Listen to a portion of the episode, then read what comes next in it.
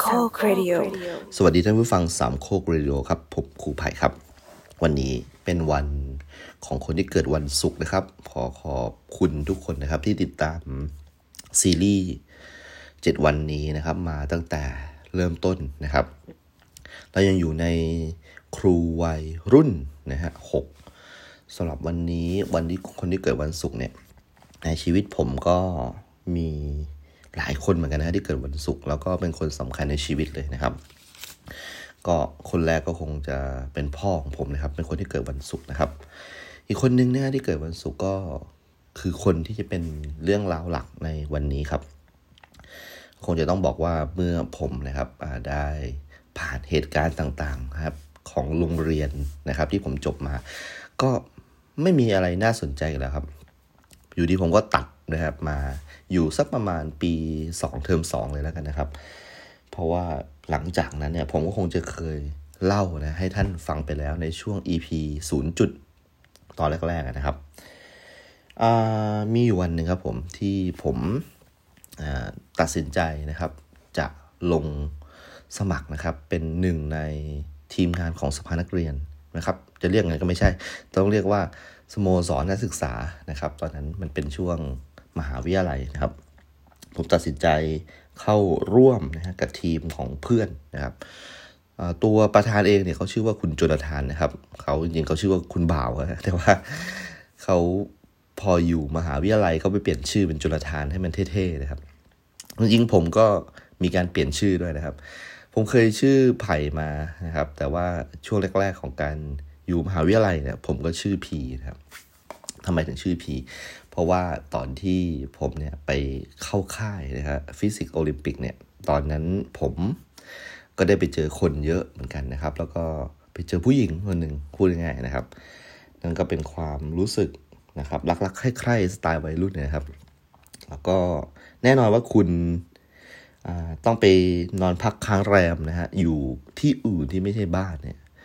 แล้วก็เหมือนไปค่ายลูกเสือพูดกันก็ได้ แต่ว่าค่ายโอลิมปิกวิชาการเนี่ยมัน 20 กว่าวันนะครับ แล้วคุณก็จะเจอ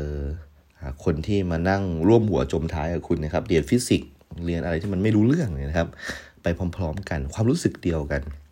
เพราะฉะนั้นมันทัชกันง่ายมากนะครับ ผมเจอผู้หญิงสาวคนหนึ่งนะครับเธอชื่อว่าปลานะครับเอออยู่ในค่ายฟิสิกส์โอลิมปิกค่ายเดียวกับผมนะครับ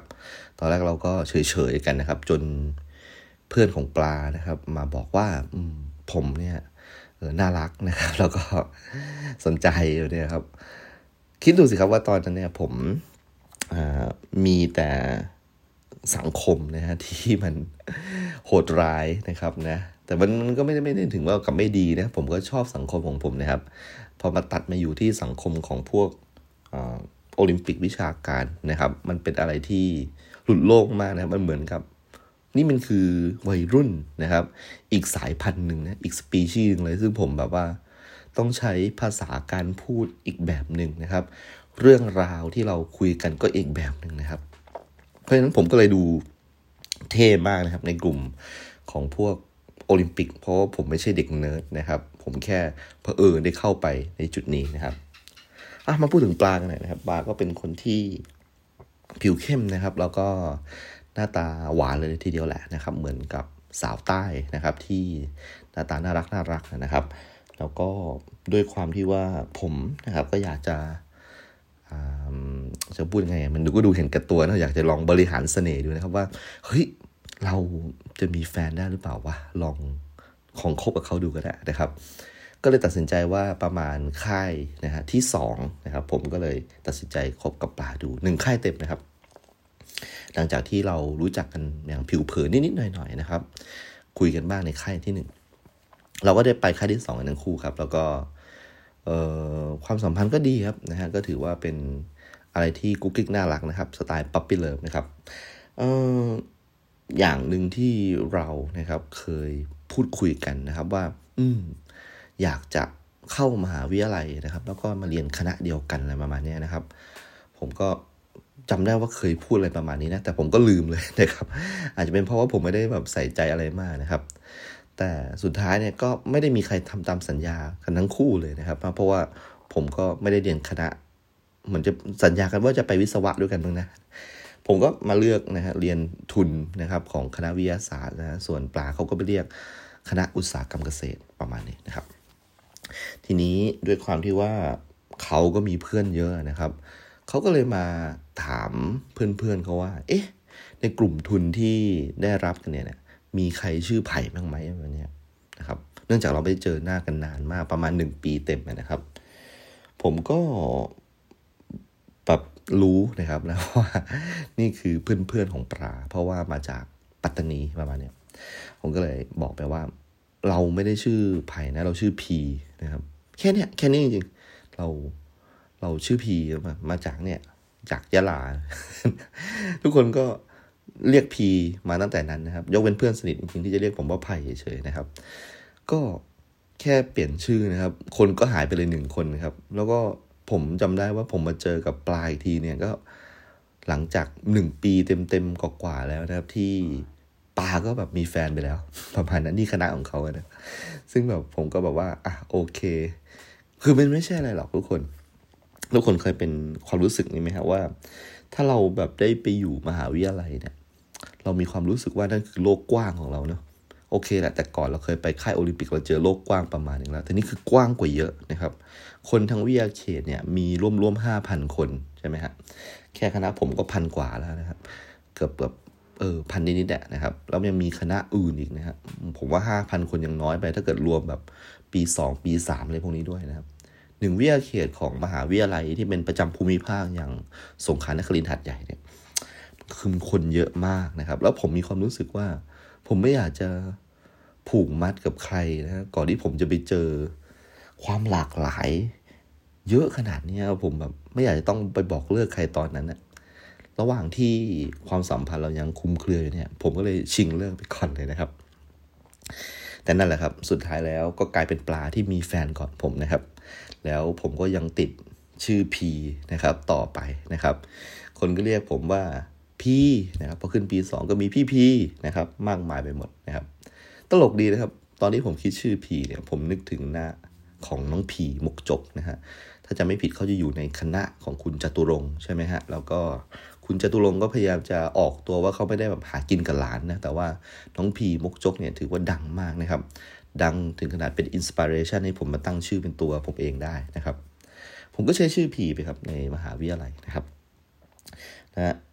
คนนายพีคนนี้นะครับ ก็เหมือนกับว่าจะค่อนข้างป๊อปนะครับในกลุ่มนะครับของสโมสรนักศึกษาที่กำลังทำมาใหม่นี้ด้วยนะครับในกลุ่ม 20 กว่าคนนี้นะครับ มี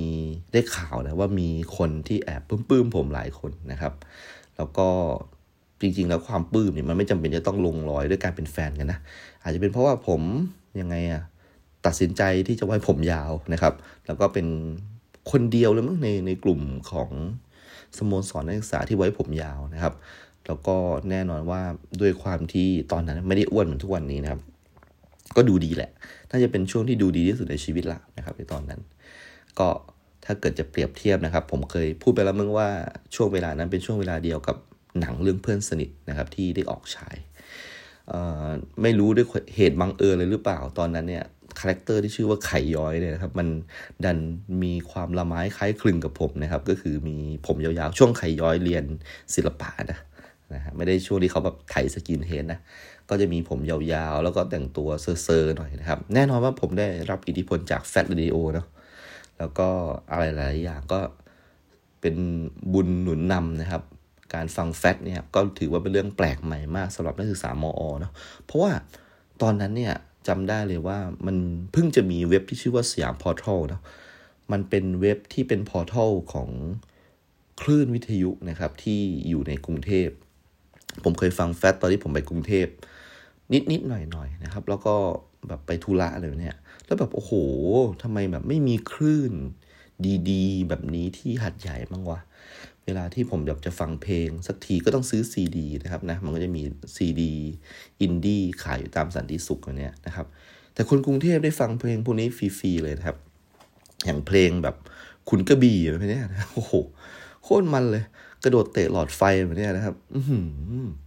ผมแบบ มาเล่าให้เพื่อนฟังเพื่อนก็จินตนาการไม่ออกนะครับ ก็เลยต้องแบบโอ้ยวิ่งไปหาซีดีก็มีบ้างไม่มีบ้างนะครับ ก็เลยเปิดโลกนะครับ คนฟังเพลงเท่ๆนะครับในในมอ ในคณะของผม โดยเฉพาะเป็นคณะที่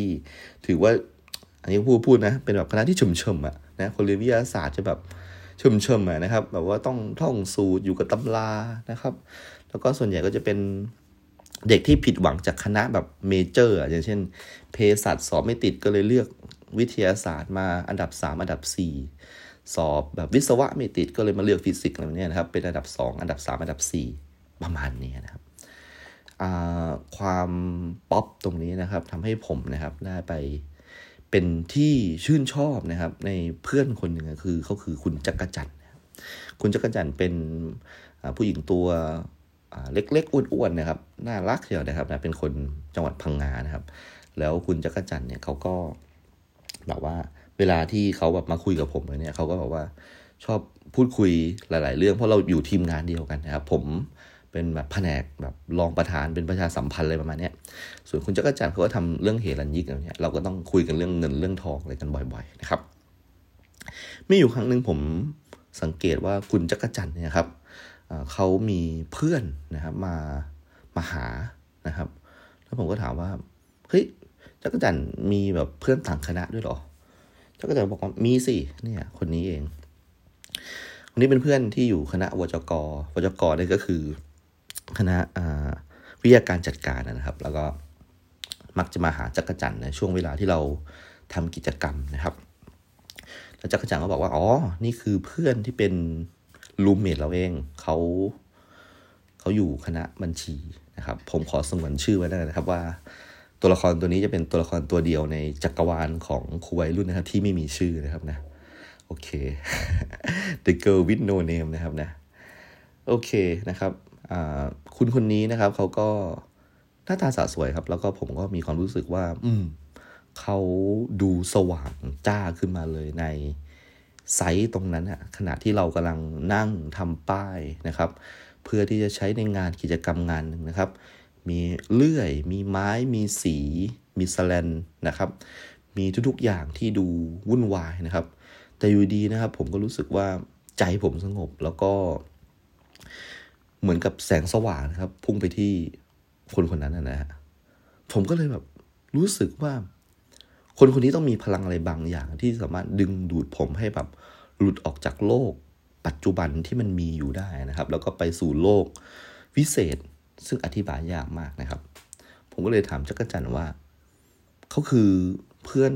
รูมเมทของจักรจันเหรอจักรจันบอกว่าใช่ เนี่ยอยู่ห้องเดียวกัน แต่ก่อนเราอยู่หอในด้วยกัน หอด้านในแล้วเราก็ถูกชะตากันมาก เราก็เลยออกไปอยู่หอนอกด้วยกันเป็นหอหญิงเนี่ยผมว่าอุ้มโอเคเลยนะครับ มีเบอร์ไหมตอนนั้นนะฮะมันก็เป็นโทรศัพท์ธรรมดา ผมก็ได้เบอร์โทรศัพท์มานะครับ ผมก็โทรไปหานะครับ หญิงสาวไร้ชื่อคนนี้นะครับ แล้วก็พูดคุยกันนะครับ เพราะว่าด้วยความช่วยเหลือนะครับของจักรจันด้วยนะครับ จักรจันก็เลยอยากให้คนที่เขามีความรู้สึกดีด้วยนะครับ กับเพื่อนสนิทที่สุดของเขาได้สมหวังในความรักนะครับ เราก็มองว่าทุกๆอย่างดูเปิดทางและเป็นใจมาก ๆนะครับนะนั่นก็คือเรื่องราวนะวันแรกนะที่ผมได้พบนะกับแฟนเก่าของผมเองนะครับ ณจุดนี้เนี่ยผมก็ยังไงอะก็เป็นลำดับความสัมพันธ์เหมือนที่ทุกคนก็คงจะเคยมีแฟนนะครับ คือต้องบอกว่าก่อนหน้านี้ผมมีคนมาชอบเยอะนะครับ แล้วก็ผมก็ไม่ชอบใครเลยนะครับเพราะอย่างที่บอกมันไม่รู้สึกทัชจริง ๆ นะครับ ถ้ามองอีกด้านหนึ่งนะครับ The Girl with No Name หรือว่าหญิงสาวไร้ชื่อคนนี้ก็มีคนมาชอบเยอะเช่นเดียวกันนะครับ หลังจากที่เราได้ตัดสินใจว่า เออเฮ้ยเราควรไปกินข้าวกันบ้างนะครับ ผมก็มักจะเจอคนแปลกๆนะครับ กลุ่มแปลกๆเดินมา เจอผมนะครับในตัวโรงอาหารนะครับ ซึ่งจริงๆแล้วมันไม่ควรจะมีคนจากนอกคณะมากินโรงอาหารของในคณะอะไรประมาณนี้นะครับ ผมเจอคนคนหนึ่งนะครับเขาชื่อว่ายุทธนะครับผมทราบมาว่าคุณยุทธคนนี้เขา ตามจีบนะครับผู้หญิงคนนี้มาตั้งแต่ปีหนึ่งละนะครับ สุดท้ายเขาก็ต้องแบบเหมือนมาอกหักแล้วก็ทำใจยอมรับนะครับนะประมาณสักปี 2 เทอม2 ได้นะครับ ก็เป็นอะไรที่ผมก็ไม่รู้จักเขานะครับ แต่ว่าเขาคงจะโกรธผมพอสมควรนะครับ เราก็พยายามดูนะครับ คุณคุณยุทธเนี่ยตายุทธเนี่ยนะครับ มักจะชอบนะครับไปโผล่นะครับในจุดที่ผม กับแฟนเก่าผมเนี่ยชอบไปกินข้าวกันเลยเนี่ยครับ โดยบังเอิญหรือตั้งใจอันนี้ไม่ทราบนะครับ แต่ก็เอาเถอะอะถือว่าเขาก็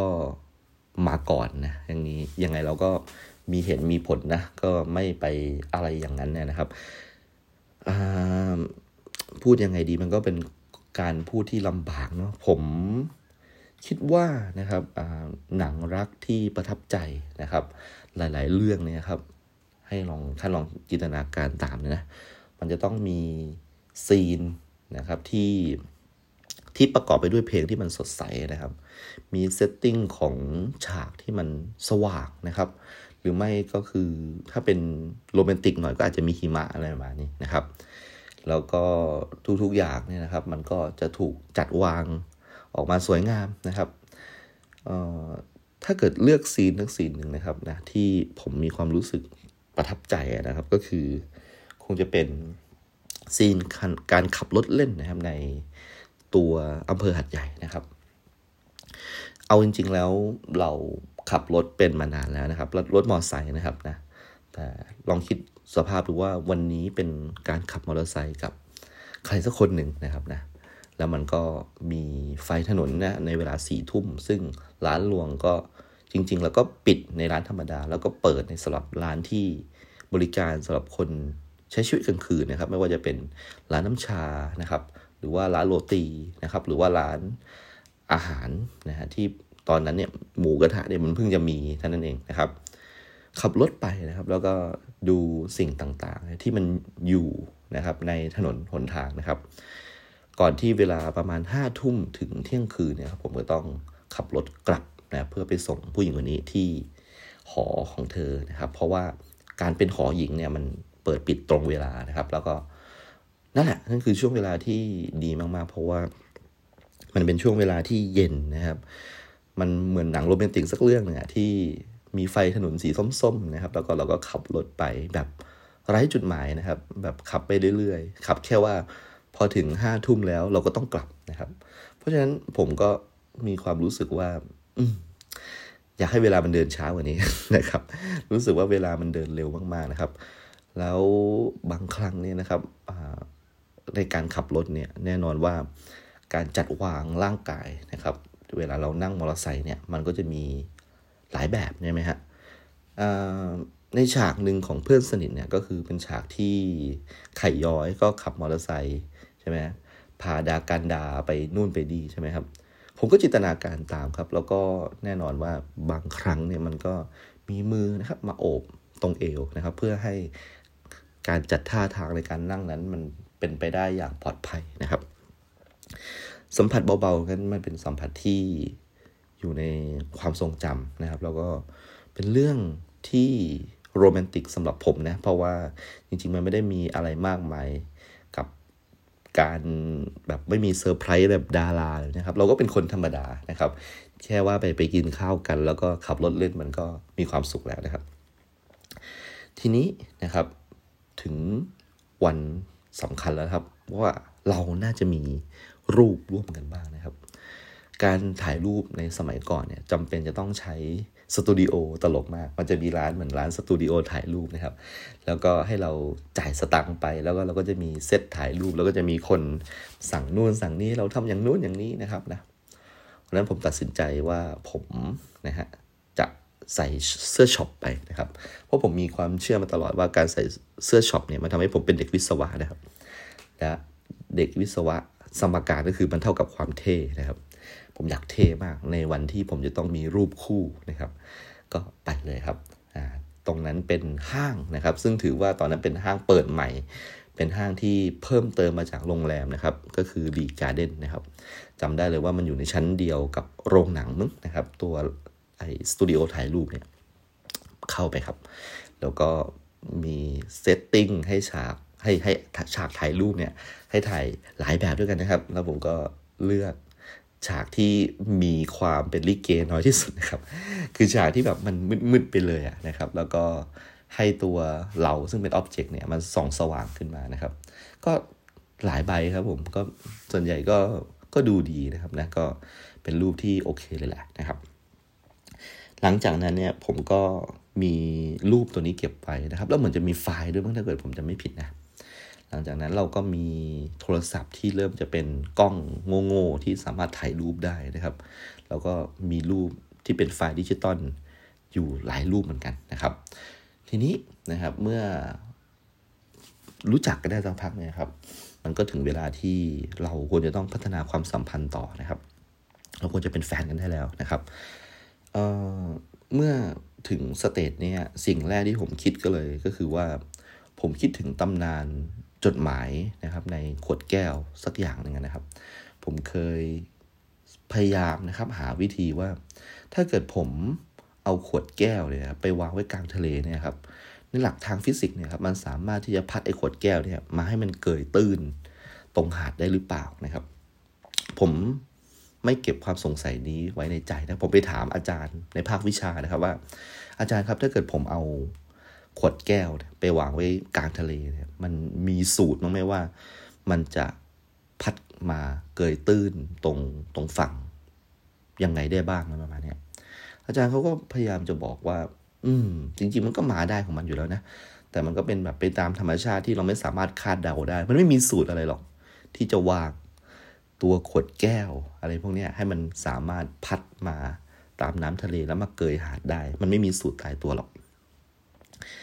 ผมก็อะโอเค ก็เลยคิดว่าโอเค นี่คือ destiny นะครับ นี่คือโชคชะตา ถ้าเกิดสมมุติว่าผมนะครับ create นะวิธีการขอเป็นแฟนในลักษณะนี้ แล้วถ้าเกิดมันไม่สำเร็จเราก็ไม่ต้องเป็นแฟนกัน แต่ถ้าเกิดสมมติมันสำเร็จ เราคิดว่า อืหรือฟ้าอาจจะเลือกมาแล้วก็ได้นะครับ ผมตัดสินใจเขียนตัดสินใจนะครับ คืนนั้นทั้งคืนก่อนที่เราจะไปทะเลกันนะครับ ตัดสินใจเขียนความในใจทั้งหมดนะครับ ลงไปในกระดาษแผ่นหนึ่งนะครับ แล้วก็เป็นกระดาษที่ค่อนข้างดีมาก ๆเลยนะครับ ยังจำได้เลยว่าในจดหมายฉบับนั้นเนี่ย พยายามจะบอกเลยว่า ผมเป็นคนที่อาจจะเข้าถึงยากนิดนึงนะครับ แล้วก็มีโลกส่วนตัวสูงมากนะครับ เพราะฉะนั้นบางทีอาจจะต้องปรับตัวกันนิดนึงนะครับ แต่ว่าก็อยากจะให้ปรับตัวเข้าหากัน เพราะว่าเป็นสิ่งที่ผมเนี่ยนะครับ อยากจะ ได้ใครสักคนหนึ่งที่เข้าใจผมนะครับ ซึ่งผมพร้อมที่จะเป็นใครสักคนที่เข้าใจเขาเหมือนกันนะครับ เขียนอะไรประมาณนี้ลงไปในกระดาษนะครับ ยัดใส่ขวดแก้วนะครับ ปิดฝาเรียบร้อยนะครับ แล้วก็เอาใส่ไว้ใต้รถมอเตอร์ไซค์นะครับ แน่นอนว่ามันก็มีมุกเตรียมนะครับ ว่าเราจะไปทะเลกันด้วยเหตุผลอะไรสักอย่างนะครับ แล้วเมื่อถึงแล้วเนี่ยผมก็บอกว่าผมขอตัวไปฉี่นะครับ แล้วก็เอาไอ้ขวดแก้วเนี่ยครับ ไปวางไว้สัก อะไรอะสักประมาณสักสิบเก้านะจากชายหาดนะครับ หลังจากนั้นก็ทำเดินตีเนียนไปนะครับ แล้วก็บอกว่าไปนั่งริมหาดกันดีกว่าอะไรประมาณนี้นะครับ แล้วก็เป็นไปตามเป้าครับ โชคชะตาเป็นมีจริงฮะขวดแก้วพัดมาจริงด้วยนะครับ แล้วก็พัดมาด้วยคลื่นที่ถือว่าไม่ต้องทำให้รอนานนะครับ มาเร็วมากนะครับ แล้วเราก็ เอ๊ะทำตีเนียนว่า เอ้ย ดูสิ ดูขวดแก้วดิสิมีจดหมายอยู่ในนี้ด้วยนะครับ ผมก็เลยเปิดขวดแก้วออกมา แล้วก็ส่งจดหมายไปให้ผู้หญิงที่ไม่มีชื่อคนนั้นนะครับ สิ่งที่เกิดขึ้นก็คือว่าเธอก็อ่านนะครับข้อความข้างในนะครับ แล้วก็แน่นอนว่ามันดูมันดูไม่ค่อยน่าเซอร์ไพรส์เท่าไหร่ แต่มันก็มีความช็อกนิดๆว่า เออทำไมถึงเลือกวิธีนี้นะครับ มันไม่ใช่วิธีที่คนธรรมดาเขาแบบจะทำกันประมาณนี้ มีจดหมายในขวดแก้วด้วยนะครับ เมื่ออ่านจนจบแล้วนะครับ สิ่งหนึ่งที่ผมนะครับก็ต้องรอลุ้นนะครับว่าคำตอบคืออะไรนะครับ เราจะไปด้วยกันต่อไหมหรือว่าจะจบลงเพียงแค่นี้นะครับสิ่งหนึ่งที่ผมจำได้เลยนะครับก็คือ เธอบอกกับผมว่า เวลาที่คบกับเราเนี่ย เราอะจะไม่ใช่คนแบบนี้นะ เราจะเป็นคนที่เอาใจยากนะเราก็เป็นคนที่งี่เง่าด้วย แล้วเราก็จะเป็นคนที่จะมีความเป็นคนเจ้าอารมณ์อะซึ่งผมเนี่ยครับมาทราบนะหลังจากบทสนทนานี้นิดหนึ่งว่า เธอคนนี้นะครับ มีโรคประจำตัวอยู่อย่างหนึ่งนะครับ ก็คือเธอเนี่ยเป็นซีดนะครับเป็นก้อนซีดก็คืออยู่ในมดลูกมั้งถ้าเกิดผมจำไม่ผิดนะครับ ความผิดปกติของก้อนซีดเนี่ยครับ มันทำให้เธอเนี่ยนะครับ มีมีการมีประจำเดือนแล้วกันนะครับ มีประจำเดือนที่ผิดเวลานะครับ และความถี่มันสูงกว่าผู้หญิงคนอื่น ๆด้วยนะครับในความรู้อันน้อยนิดนะครับ ที่โกตาครูศึกษาของผมได้เคยสอนมานะครับ ก็จะบอกว่าในรอบเดือน เวลาผู้หญิงมีรอบเดือนเนี่ย ผู้หญิงมักจะอารมณ์เสียง่ายนะครับ แล้วก็ ด้วยความที่มีฮอร์โมนจำนวนมากนะครับ สูบฉีดไปในสมองนะครับทำให้โกรธง่ายนะครับ วีนง่าย แล้วก็ไม่ค่อยจะมีเหตุมีผลสักเท่าไหร่ นั่นคือธรรมชาติของผู้หญิง นี่ผมได้ยินมาว่า เดือนบางเดือนเนี่ยสถิติสูงสุดเนี่ยของเธอคนนี้เคยมีประจำเดือนถึง 25 วันนะครับ ผมจินตนาการว่า ผมอยู่กับน้ำมูกนะฮะ ประมาณสักสิบวัน ผมยังรู้สึกลำคาญเลยนะนี่คือมีเลือดนะฮะออกจากร่างกาย 25 วันเนี่ยครับ คือไม่ต้องแค่หงุดหงิดหรอกครับ แค่คิดว่าแบบมันคือปริมาณเลือดที่เยอะมากเนี่ย ผมก็แบบรู้สึกแบบหดหูแล้วครับ โอเคแหละอะไหนๆโชคชะตาเนี่ย ก็พัดพาขวดแก้วเนี่ยให้มาอยู่ที่หาดทรายแห่งนี้แล้วความในใจของผมเนี่ย ก็ถูกเปิดผนึกออกจาก ครอบแก้วนี้แล้วนะครับ มันต้องถึงเวลาที่ต้องสานต่อแล้วครับ ผมนะครับก็ดีใจมาก แล้วก็ประกาศให้เพื่อนๆ ผมทุกคนทราบเลยว่าตอนนี้ผมมีแฟนแล้วนะ แล้วก็ผมตัดสินใจคบกับผู้หญิงนอกคณะคนหนึ่งเป็นผู้หญิงที่คณะวจก การที่หนุ่มวิทยานะครับ ไปเป็นแฟนกับ คนวจกเนี่ยถือว่าเป็นเรื่องใหญ่มากนะครับ เพราะอย่างที่บอกคณะเราเป็นคณะของคนชุมๆนะครับ ในขณะที่วจกเนี่ยเป็นคณะที่ผู้หญิงสวยที่สุดในมหาวิทยาลัยนะครับ แล้วก็ผู้ชายก็หล่อที่สุดในมหาวิทยาลัยนะครับ หลายๆ คนเป็นลูกร้านทองนะครับ หลายๆ คนเป็นลูกโรงสี หลายๆ คนพ่อแม่มีธุรกิจระดับแบบร้อยล้านพันล้านนะครับ หลายๆ คนขับรถยนต์มาเรียน ในขณะที่เด็กวิทยาครับ ปั่นจักรยานอยู่ขับมอเตอร์ไซค์อยู่ประมาณนี้ครับ การที่ผมออกไปนะครับ โพกผ้านะครับ เอาดาบแบบบางระจันนะครับ ไปตีนะครับวจกได้เนี่ยมันถือว่าผมเนี่ยคือโคตรจะแบบสุดยอดนะครับ แล้วก็หลายๆ คนที่เห็นผมแบบขับรถล่อนไปมอเตอร์ไซค์ตอนดึก ๆ เนี่ย ก็แบบว่าโอ้โห สุดยอดเลยว่ะพี่พีสุดยอดเลยว่ะพี่ประมาณนี้นะครับ นี่คือสิ่งที่มันทำให้แบบผมรู้สึกพราวนิดๆนะครับ สิ่งเหล่านี้ไม่เคยเกิดขึ้นในชีวิตมัธยมของผมเลย อย่างที่ผมเล่าให้ฟังไปในหลาย ๆ วันที่ผ่านมานะครับ ผมนึกถึงเหตุการณ์ตรงนี้แล้วผมก็แบบสุดยอดเลยว่ะตอนนี้คนเกือบทั้งมหาลัยที่เคยได้รู้จักผมนะครับ ก็ทราบแล้วครับว่าผมมีใครบางคนให้ต้องดูแลคอยเป็นห่วงนะครับ มีเบอร์โทรศัพท์ที่จะต้องคอยโทรทุกวันนะครับ เพราะว่านี่คือ new normal ของผมแล้วนะครับ เป็น กิจวัตรประจำวันธรรมดาอันใหม่ของผมแล้วนะครับ ชีวิตก็ราบรื่นดีครับ จนมีเรื่องราวนะที่ต้องมานั่งเครียดนิดหน่อยนะครับ ก็คือเกี่ยวกับธุรกิจนะครับ ผมเริ่มมีนะครับธุรกิจเกี่ยวกับการพนันฟุตบอลเข้ามาในชีวิตนะครับ ซึ่งท่านก็คงจะได้ได้ได้ได้ได้ฟังเรื่องเล่านี้ไปแล้วเนี่ยในช่วงต้นๆนนะครับ หลังจากนั้นโทรศัพท์ของผมนะครับที่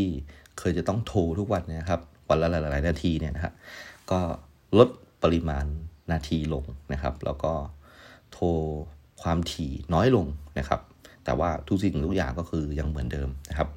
ด้วยความจืดจางห่างเหินตรงนี้นะครับ ผมมีความรู้สึกว่าผมต้องทำอะไรสักอย่างเพื่อกู้นะครับ ความสัมพันธ์พวกนี้ให้มันดีขึ้นนะครับ ผมเลยตัดสินใจนะครับ เอา ไฟล์นะครับ รูปภาพที่เราได้ไปถ่ายกันนะครับ แล้วก็นำไปขยายนะครับ เพื่อทำเป็นกรอบรูปอย่างดีนะครับ แล้วผมก็หาร้านกรอบรูปอยู่สักพักแล้วนะครับ ปรากฏว่าหลังจากที่ขยายรูปนะครับ แล้วก็ไปทำกรอบรูปจนเสร็จแล้วนะครับ วันนี้ผมมีคิวนะครับ ต้องไปรับกรอบรูปนะครับ ปรากฏว่าเด็กที่อยู่ที่ร้านกรอบรูปเนี่ยนะครับ ผมคุ้นหน้ามากเลยนะครับ คือจริงๆแล้วมันไม่ใช่เด็กหรอกครับ มันก็คือคนรุ่นราวคราวเดียวกับผมเนี่ยครับ พอคนคนนี้นะครับ ซึ่งแบบตอนนี้ผมเผาก็ยาวพอๆกับผมเลยนะฮะ มองมาที่ผมเขาก็เรียกผมว่าเฮ้ยไพ่โอ้โหมันเป็น มันเป็นความรู้สึกแปลกประหลาดมากครับว่า ผมอยู่เมืองหาดใหญ่ มีแต่คนเรียกผมว่าพีนะครับ ผมได้ยินชื่อไผ่อีกครั้งหนึ่งนะครับไอ้ไพ่เฮ้ยเฮ้ยป้องเหรอบอกเออ กูเองบอกเฮ้ยป้อง เฮ้ยมึงมาทำอะไรร้านทำกรอบรูปเนี่ย บอกอ๋อกูมาเรียนปวสเออ เนี่ย กูอะจบปวชแล้วเออตั้งแต่ออกจากโรงเรียนอะกูก็นี่แหละ มาทำเป็นแบบสายอาชีพ แล้วก็ระหว่างเรียนก็มาอยู่ร้านน้าเนี่ยในร้านของน้าเนี่ยมีสองร้านเนี่ยเนี่ยตรงนี้ร้านหนึ่งแล้วก็ตรงข้ามเนี่ยเป็นร้านทำเฟอร์นิเจอร์ แล้วก็ร้านนี้ร้านทำกรอบรูปของน้าเอง อืมสุดยอดเลยอะ บอกเออนี่มาทำอะไรเนี่ยบอกเนี่ยมาเอารูปบอกเอ้ยแฟนเหรอบอกเออเฮ้ยแม่งสวยด้วยว่ะบอกเออขอบคุณมาก เนี่ยว่าจะไปเซอร์ไพรส์วันเกิดหน่อยบอกเออเออเท่าไหร่อะป้องอ่าจริงๆพันหนึ่งอะกูลดให้แปดร้อยห้าสิบอะบอกเฮ้ยไม่เอาไม่เอาไม่เอาของซื้อของขาย บอกเอ้ยไม่เป็นไร เพื่อนกันเฮ้ยแค่นี้มึงนะโอ้โหคิดถึงนะเนี่ยแล้วแบบโอ้โหพอผมแบบได้เจอป้องอีกครั้งหนึ่งนะครับ เรื่องราวที่เคยเกิดขึ้นมาในอดีตนะครับ ที่ผมเป็นคนนะฮะที่บอกชื่อนะของป้องให้กับฝ่ายปกครองเนี่ย มันก็เล่นจี๊ดเข้ามาในหัวเลยนะครับนะโอ้โหที่ถ้าเกิดสมมุติว่าวันนั้นผมไม่ไม่แบบไปบอกนะฮะว่าเขาเมีส่วนพัวพันเกี่ยวกับยาเสพติดเนี่ย ผมนะคงจะจบม .6 ไปพร้อมๆกับเขานะครับ แล้วเขาก็คงแบบไม่มาทำงานร้านกรอบรูปอย่างเงี้ยเป็นความรู้สึกผิดในใจแล้วนะครับนะก็ ตอนนั้นก็จริง ๆ แล้วอยากจะให้หนึ่งพันเนี่ยอยากให้สองพันด้วยซ้ำนะครับ เป็นการแบบขอโทษนะครับ ช่วงนั้นจริงๆก็มีตังค์ด้วยแหละนะครับเพราะทำบอลทำอะไรด้วยนะครับ ก็เจอป้องที่ร้านร้านกรอบรูปนะครับ ก็เลยถือกรอบรูปเนี่ยครับก็มันห่อมาเรียบร้อยเลยนะครับนะก็เดี๋ยวกล่าวว่าวันนี้นะครับเราจะไปกินอะไรกันสักหน่อยแล้วกันนะครับ แล้วเดี๋ยวค่อย เซอร์ไพรส์กรอบรูปกรอบอะไรเนี่ยครับ จริงๆก็ทำเตรียมไว้เป็นสัปดาห์แล้วแหละนะครับ แล้วอย่างที่ผมบอกครับ มีคนที่เกิดวันศุกร์อีกคนหนึ่งนะครับ นอกจากพ่อผมนะครับก็คือนี่แหละครับ คือผู้หญิงคนนี้ครับ ขอพูดถึงพ่อผมนิดหนึ่งก่อนที่จะถึงวันที่ผมจะต้องมอบรูปมอบกรอบรูปอะไรเนี่ยนะครับ พ่อผมโทรมาบอกว่า อืมเนี่ยไผ่มันมีการทำพิธีอย่างหนึ่งนะครับ ซึ่งผมแบบ รู้สึกทึ่งมากนะครับ พิธีนี้คือพิธีของการสวดพันยักษ์นะครับ ปกติเนี่ยสวดพันยักษ์เนี่ยเขาจะสวดกันหลายวันเลยนะ หลายวันหลายคืนเลยแล้วก็มีเป็นพิธีศักดิ์สิทธิ์มากนะครับ ถ้าเกิดคุณเคยได้ไปร่วมเนี่ย จะเห็นเป็นสายสายสินนะครับระยงระยางอยู่เต็มอารามเลยนะครับ แล้วก็ข้างในเนี่ยก็จะมีบทสวดที่เป็นบทสวดพิเศษประมาณนั้นนะครับ พอบอกว่าไปด้วยกันไหม ตอนนี้นะครับพ่อเนี่ยก็คือได้ย้ายมานะครับ ประจำการอยู่ที่ฝ่ายการตลาดนะครับที่ที่หัดใหญ่นะครับ ซึ่งเอาจริงๆนะตอนที่ผมทราบมาว่าพ่อเนี่ยนะครับ ได้มาทำงานที่หัดใหญ่เนี่ยครับ ผมดีใจมากนะครับ แต่ว่าสิ่งหนึ่งที่ผมประหลาดใจก็คือ ผมไม่เคยไปหาพ่อที่บ้านแกเลยนะครับ แกอยู่บ้านพักไปรษณีย์นะครับ จะอยู่แถวๆในคนหัดใหญ่จะเรียกว่าเขตแปดนะครับ ไม่เคยไปหาแกเลย แกก็ใช้ชีวิตอยู่ในบ้านพักหลังใหม่นะที่ไม่มีมดตะนอยนะครับนะแล้วก็ผมนะครับ ก็ไปเจอแกบ้างนะรู้ว่าแกอยู่ตรงนี้แต่ไม่เคยไปเป็นนอนกันอะไรกับแกนะครับ วันนั้นแกชวนผมว่า อืม เนี่ย ตอนนี้พ่อเนี่ยมีแคมเปญใหม่นะครับ ก็คือจะเอาอารูปนะครับของพระอาจารย์ดัง ๆ ทางภาคใต้นะครับหลวงปู่ทวดอะไรแบบนี้นะครับ มาทำเป็นสแตมนะครับ แล้วก็ด้วยความขลัง เราจะได้มีสแตมที่มีการลงอาคม มีพุทธมีพุทธคุณอะไรประมาณนี้นะครับ เหมือนกับพระจริงๆ ก็เลยเอาสแตมเนี่ยไปที่อารามนะครับของวัดพระโคนะครับ ซึ่งเป็นวัดวัดหนึ่งในอำเภอสถิงพระนะครับ จังหวัดสงขลาความสำคัญของวัดนี้ผมเคยบอกไปแล้วว่า เป็นวัดที่หลวงปู่ทวดนะครับ ได้มาบวชนะครับ บวชเรียนเป็นสามเณรเป็นพระก่อนที่จะ มีการเดินทางไกลนะครับ ไปยังปัตตานีนะครับก็คือวัดชังไห้ที่เรารู้จักในปัจจุบันนี้นะครับ จุดเริ่มต้นอยู่ที่วัดพระโคนะครับพ่อก็เลยเอาสแตมป์เนี่ยไปปลุกเสกนะครับ แล้วก็ชวนผมไปรับนะครับ ด้วยความเขาเรียกว่าอะไรอะด้วยความเห่อด้วยมั้งนะแล้วด้วยความแบบอยากอวดนะครับ ด้วยความด้วยความอะไรไม่รู้นะครับเรียกชื่อไม่ถูกนะครับ ผมก็เลยบอกพ่อว่า พ่อครับ แบบ เอาแฟนไปด้วยได้ไหมฮะพ่อผมก็ตกใจนิดนึงครับ คือตั้งแต่เรารู้จักกันมานะครับ ในความสัมพันธ์แบบพ่อลูกเนี่ยครับพ่อไม่เคยได้ยินเกี่ยวกับอะไรเกี่ยวกับความรักของผมเลยนะครับฟงแฟนอะไรเนี่ย ไม่เคยรู้มาก่อนเลยนะครับ พ่อก็บอกว่า เออเอามาสิอะไรเนี่ยนะครับนั่นแหละฮะก็เลยเป็นเหมือนกับการเปิดตัวเล็กๆน้อยๆนะครับ ว่าแบบเอาละตอนอย่างนี้นะครับ ผมจะให้ที่บ้านผมรู้แล้วนะว่า อืมผู้หญิงคนนี้ก็คือแฟนผมเองน แน่นอนว่าเธอก็นั่งไปเบาะหลังนะกับผมนะครับ จุดหมายปลายทางของเราก็คือวัดพระโคนะครับนะ ผมก็เอาจริงๆนะผมก็อยากจะได้ความความเห็นจากคุณพ่อเหมือนกันนะว่า รู้สึกยังไงกับผู้หญิงคนนี้บ้างนะครับ ถ้าเกิดสมมติว่าจะต้องแบบคบหากันไปยาวๆอะไรประมาณนี้นะครับแน่นอนว่าผมพ่อผมก็เป็นคนเก๊กๆนะครับ แล้วก็เก็บกำความรู้สึกไว้นะครับ เราถึงวัดพระโคแล้วครับ เราเห็นพิธีใหญ่โตเลยนะครับนะ แล้วก็มันก็เป็นความตั้งใจของเธอด้วยว่าเธออยากแบบเห็นนะครับ วัดนี้มานานแล้ว เพราะว่าได้ยินชื่อเสียงว่าเป็นจุดเริ่มต้นนะครับของพระอาจารย์นะครับ ใหญ่อาจารย์ปู่ทวดของเรานะครับ หลังจากที่บทสวดอะไรเรียบร้อยนะครับ พ่อก็ได้รับนะตัวไปรษณีย์ตัวสแตมป์ของไปรษณีย์พิเศษอันนี้ขึ้นมานะครับ แล้วก็คงจะเป็นการจัดนะครับแคมเปญในการ สั่งจองนะครับ เอาจริงๆแล้วพูดถึงไปรษณีย์ในวันที่พ่อผมมาเป็นฝ่ายการตลาดเนี่ยนะครับ คือมันเป็นตำแหน่งที่ใหญ่โตขึ้นจากการเป็นหัวหน้านะครับ ไปรษณีย์เล็กๆนะครับ แล้วก็ดูแลอะไรที่มันใหญ่โตขึ้นนะครับ แต่ผมก็แอบสงสารพ่อเหมือนกันนะครับว่าในในวันนั้นเนี่ยมันเป็นวันที่ไปรษณีย์เนี่ยดูเหมือนจะ เหมือนจะมืดมนจริง ๆ นะครับ เพราะว่ามันไม่มีใครส่งจดหมายกันแล้วนะครับ ในวันที่เรามีโทรศัพท์โนเกียโทรคุยหากัน เรามี SMS นะฮะเราไม่จำเป็นจะต้องส่งไปซียบัตรอะไรอีกกันอีกแล้วนะครับ ง่ายๆว่าพ่อเนี่ยก็อยู่ได้ด้วยบอลยูโรกับบอลโลกนะครับ ส่วนวันธรรมดาเนี่ยฮะก็เริ่มเละเทะนะครับ ไปรษณีเริ่มมียาหม่องมาขาย เริ่มมีแบบ เออ ลูกหยีมาขายประมาณนี้นะครับ แล้วก็เนี่ยล่าสุดก็มีสแตมนะครับ เพื่อมีเงินได้จุนเจือนะครับ หาที่ทำการไปรษณีย์พอมารับตำแหน่งเป็นการตลาดนะครับ ในวันที่ไปรษณีย์ติดลบแบบหลายล้านมากๆนะครับ ไปรษณีย์ไม่มีรายได้มานานมาก แล้วพ่อเนี่ยครับหวังว่าบารรมีของหลวงปู่ทวดจะทำให้ไปรษณีย์หัดใหญ่เนี่ยมันรอดพ้นไปได้นะครับ ผมก็เอาใจช่วยว่าสแตมชุดนี้จะทำให้พ่อ หลุดพ้นนะครับ อะไรหลาย ๆ อย่างนะครับ แล้วพ่อผมก็ขับรถผมมาส่งที่มหาวิทยาลัยนะครับ พร้อมกับเธอคนนั้นนะครับ แล้วก็ผมก็รู้สึกดีนะฮะที่แสดงความจริงจังตรงนี้นะครับ หลังจากที่มรสุมชีวิตเกี่ยวกับการทำบอลพนันบอลเนี่ยมันมันมันดำเนินมาสักพักแล้ว แล้วก็ไม่ได้ใส่ใจอะไรกันเลยนะครับนะโอเคเนี่ยเป็นทริปเล็ก ๆ สั้น ๆ นะครับ ในการไปสงขลานะครับ หลังจากนั้นก็ถึงเวลาแล้วครับ ก็คือเรานะครับก็ไปหาที่นะกินข้าวกันนะครับเป็นวันเกิดนะครับ ซึ่งตลกมากนะครับ เป็นวันเกิดที่ตรงกับวันเกิดจริง ๆ ก็คือวันศุกร์นะครับ เราเลือกร้านอาหารเวียดนามนะครับ ก็คือเป็นร้านที่ถือว่า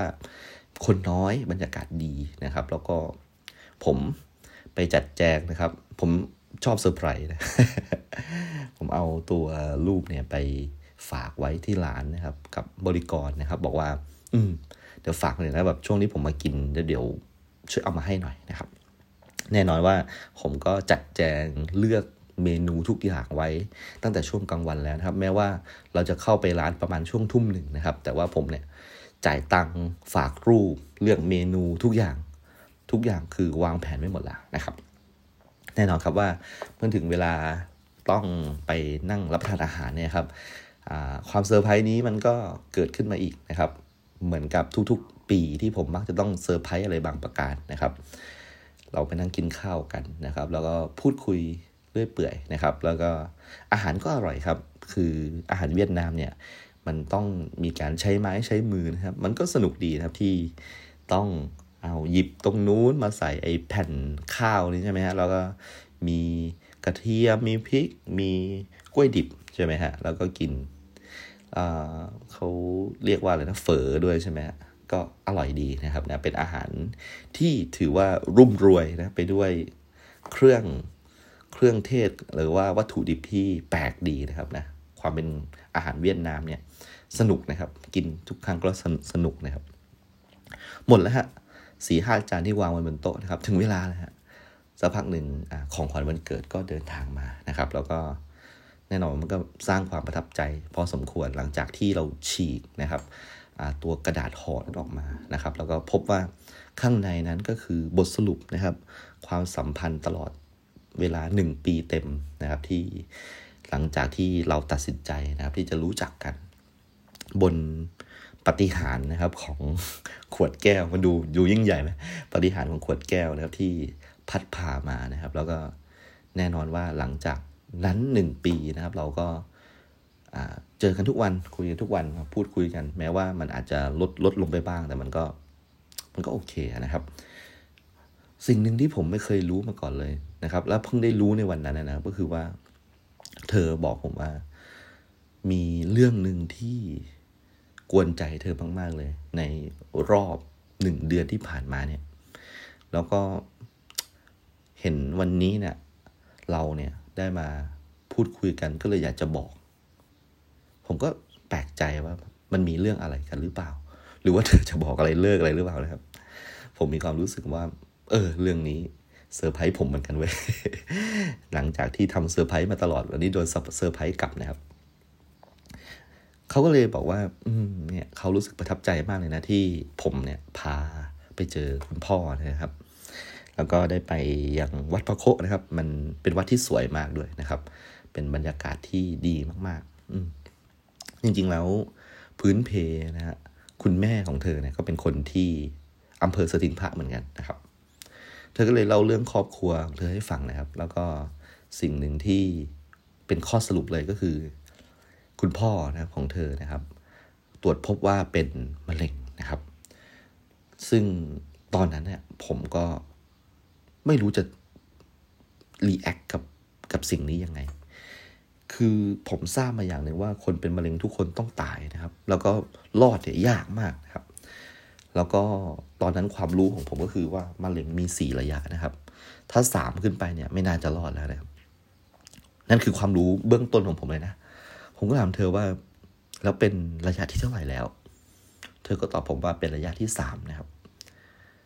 ตอนนั้นบรรยากาศของ ร้านนะครับ อาหารเวียดนามเนี่ย มันก็เงียบไปเลยครับ แล้วก็ผมเห็นสีหน้าของเธอนะครับ เออเธอบอกว่าขอบคุณมากเลยสำหรับทุกๆวันนะอะไรเนี้ยอืม เนี่ย ต่อจากเนี้ย เอาอาจจะแบบไม่ค่อยได้เจอกันบ่อยแล้ว เพราะว่าอาจจะต้องแบบไปเฝ้าคุณพ่อเห็นไหมเนี่ย เพราะว่าคุณพ่อเนี่ย ก็เริ่มเจ็บป่วย แล้วก็ต้องนอน ไปให้คุณหมอตรวจแล้วประมาณเนี้ยผม มองไปที่สีหน้านะของเธอนะครับ เธอพูดบรรยายสิ่งต่างๆ ที่เกี่ยวกับคุณพ่อของเธอนะครับ ด้วยน้ำตานะครับ ตอนนั้นในใจผมนะมีความรู้สึกว่า อืม ดีจังเลยที่พ่อผมเป็นนักฟุตบอลของไปรษณีย์นะครับ แล้วก็แข็งแรงจัดเลยนะครับ ไม่เคยไปตรวจมะเร็ง แล้วไม่เคยเจออะไรพวกนี้เลยนะครับ ในขณะที่ตอนนี้แฟนผมเนี่ยครับ พ่อของเธอเนี่ยกำลังจะเป็น โรคนะที่ยากที่จะหาทางรักษานะครับ ในใจผมตอนนั้นคิดว่าผมคงจะต้องออกมาปกป้องนะครับ หรือว่าแสดงความเป็นผู้นำหรือแสดงความมั่นใจอะไรบางอย่างนะครับ ให้เธอนะครับได้ ได้รู้สึกว่าไม่ได้อยู่คนเดียวนะครับ ผมก็บอกว่าไม่เป็นไรนะ ยังไงก็ยังมีเราอยู่เลยเนี่ย ผมลืมบอกนะครับว่าผมใช้ชื่อไผ่นะครับกับกับเธอนะครับ ในขณะที่คนทั้งหัดใหญ่เรียกผมว่าพีนะผมมีความรู้สึกว่าคนคนนี้คนจะได้คนจะได้รู้นะตัวตนจริง ๆ แท้ๆของผมนะครับนั้นไผ่ก็จะอยู่นะเป็นเพื่อนนะครับ แล้วก็สัญญาว่าแบบจะอยู่กันตลอดนะครับ แล้วก็ไม่ไม่ทิ้งแน่นอน